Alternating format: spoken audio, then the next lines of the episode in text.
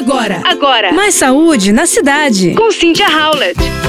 Aproveitando que é final de ano, aquele momento da gente traçar novas metas para nossa saúde para 2023. Uns pesquisadores da Universidade de Harvard, nos Estados Unidos, parecem ter encontrado alguns pontos para o caminho da felicidade.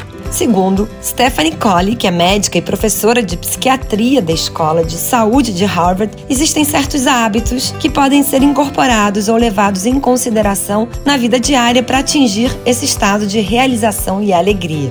Já para George Weiland, psiquiatra também de Harvard, que liderou um estudo por 75 anos para conseguir identificar o que faz uma pessoa feliz. Afirma que a chave está nas conexões.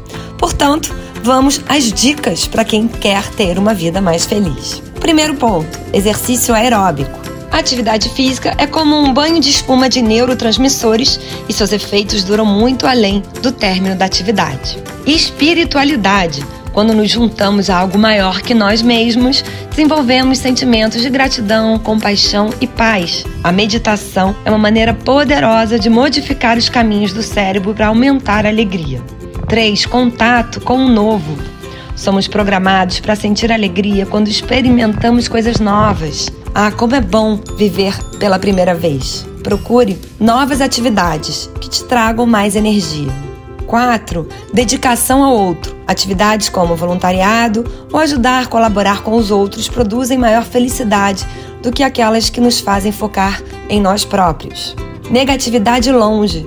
Seja por colegas de trabalhos que são fofoqueiros, redes sociais que são tóxicas, dificuldade com a família Nesses casos, imponha limite e não deixe que as coisas negativas te influenciem. A conexão com as pessoas de uma forma positiva, bons relacionamentos humanos são a chave para a felicidade. E por último, o álcool sem exagero. Outro achado importante do estudo aponta que o consumo de álcool foi a principal causa de divórcio na vida dos homens que participaram da análise. O abuso dessa substância foi fortemente correlacionado com neurose e depressão. E, juntamente com o tabagismo associado, foi o maior fator contribuinte para a morte precoce em pacientes observados pela pesquisa. Portanto, procure fazer atividade física, meditar, ter contato com o novo, se dedicar ao outro, mandar a negatividade para longe e ter boas conexões com pessoas que te trazem o bem. Que tal? Você ouviu Mais Saúde na Cidade com Cynthia Howlett.